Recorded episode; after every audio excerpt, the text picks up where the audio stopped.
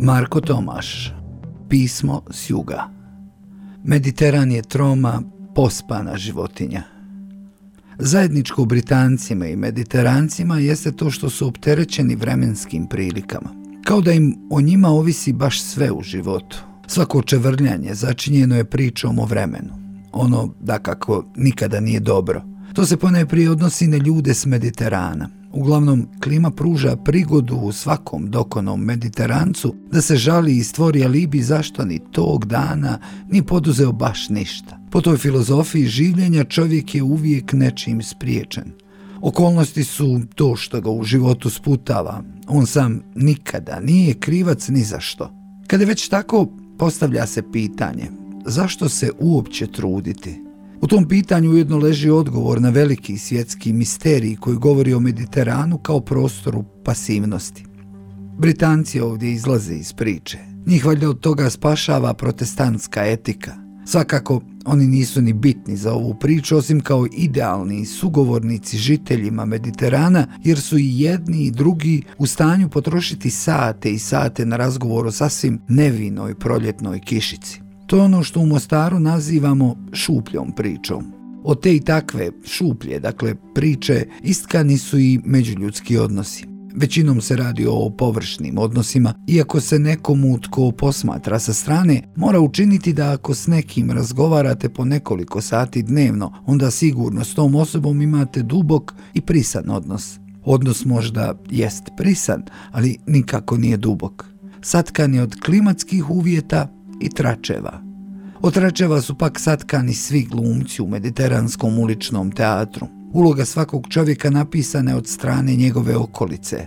Na njemu je da prihvati ili proživi život odbačen, kao čudak ili redikul, neprilagođena osoba u tom bučnom, na izgled prisnom teatru u kojem sudjeluju redom usamljenici.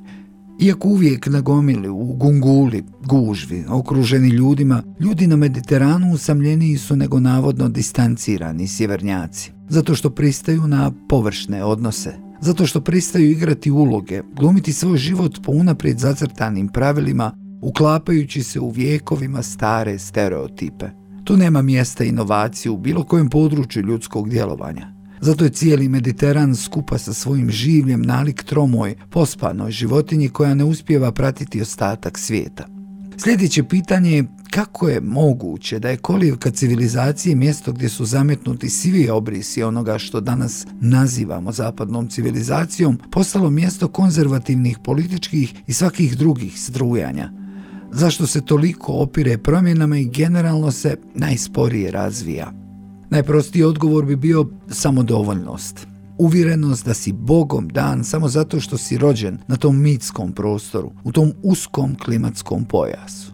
Pa po Bogu, cijeli se svijet dolazi odmarati u tvoje prirodno okruženje. Ljudi iz dalekih krajeva dolaze se diviti starinama, uživati u lijepom vremenu, osunčanoj hrani istim takvim tijelima, opustiti se. Ako već cijeli svijet tu dolazi, odmarati se, šta mislite da bismo mi trebali raditi?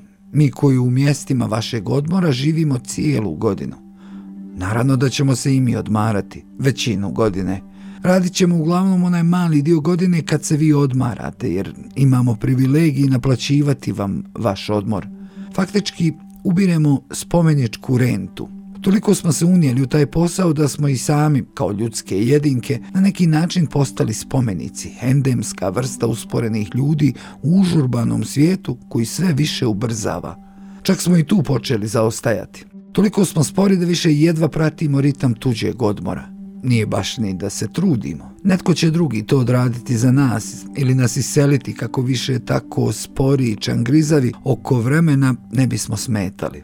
I sve to skupa će nam smetati već sad nam smeta kao i bilo kakve vremenske prilike. Proljetni umor, ljetnja žega, jesenja melankolija, zimska depresija. Vrijeme je da izmislimo petogodišnje doba. Neko spram kojeg se ljudi s Mediterana još nisu odredili. Nikako nam ne uspjeva ostatku svijeta objasniti da bi svi trebali usporiti, jer ovo što vidimo više ne nalikuje na razvoj i progres, nego na bezglavo srljanje i proždiranje vremena i prostora. Kad proždre vrijeme i prostor, šta čovjeku ostaje? Ima li uopće čovjeka izvan toga? Zašto ne možemo pronaći srednji put umjesto samo da se divimo jedni drugima ili preziremo jedni druge i način života kakav vodimo? Europa se dijeli na sjever i jug, neka nova Europa, ona koja je još uvijek u nastanku. Na toj liniji bit će otvoreni budući politički frontovi. Proces je počeo posljednjih godina, ali je usporen svjetskim migrantskim krizama, što nam je možda dalo prigodu da malo bolje razmislimo o svemu, ali sve su prilike da se to neće desiti. Projekt je davno smišljen, njegova provedba je neupitna, ako se ne dogode neke potpuno nepredviđene katastrofe. Ovo o čemu upravo svjedočite je razigrani mediteranski um. Um koji samo otvara pitanje i rijetko daje odgovore sklon je tumačiti stvari, ali tako da komplicirano dodatno iskomplicira, a jednostavno toliko uprošćava da postane neprepoznatljivo. U mitologiji o Mediteranu to se naziva južnjačkom dovitljivošću. Ona dolazi iz dokonosti i u DNK upisanog koda koji nam govori da je najbolje ništa ne poduzimati. Ovo je početak našeg upoznavanja i zato imam potrebu predstaviti vam se na ovaj način. Ipak pišem pismo čiji ste adresati svi vi koji ih čitate. Svi nam govore pa to može bolje. Može, ali bolje je neprijatelj dobrom. Imamo iskustva ne tako davne prošlosti koja govori u prilog ovoj mediteranskoj izreci. Prije nekoliko godina putovao sam u Finsku. Uvijek sam htio zakoračiti na polarni krug i tada mi se pružila prigoda. Prije toga valjalo je autobusom proputovati Finsku od juga do sjevera. Autobus je bio pun pisaca iz cijelog svijeta i svi smo bili tu da potvrdimo predrasude koje drugi imaju o nama. Neverovatno je kako se čovjek ponaša po zadanom obrazcu u takvim situacijama. Lakše nam je pristati na to nego se istinski upoznavati s gomilom novih, nepoznatih ljudi. Stara je to opće prihvaćena mediteranska mudrost. Bili smo u nekom studentskom gradu u središtu Finske. Bili su prvi dani proljeća. Na sjeveru Europe je vladala euforija. Dugo se čekala svjetlost. Bio sam jedini pušač u društvu, pa sam sam izašao ispred kavane kako bih zapalio cigaretu. Ponio sam čašu s pivom, sjeo na zidić ispred kavane i posmatrao polupijane studente kako posrću večernjim ulicama. Odjednom sam začuo oduševljenu dernjavu. Jugoslavo, hej Jugoslavo! Okrenuo sam se u pravcu iz kojeg je dolazio glas. Odmah sam znao da se radi o talijanima.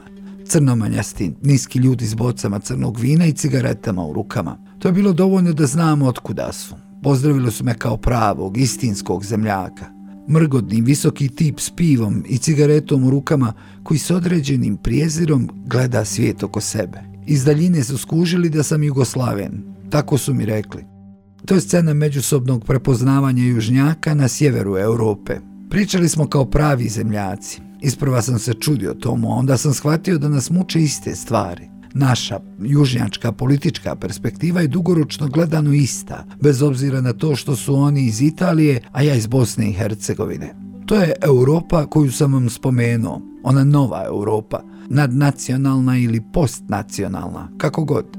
Europa koja je trenutno na čekanju.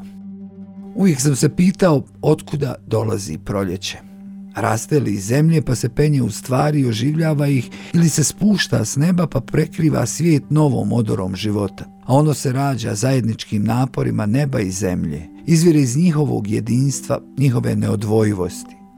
Jasno je, valjda, kako Europa može dočekati proljeće.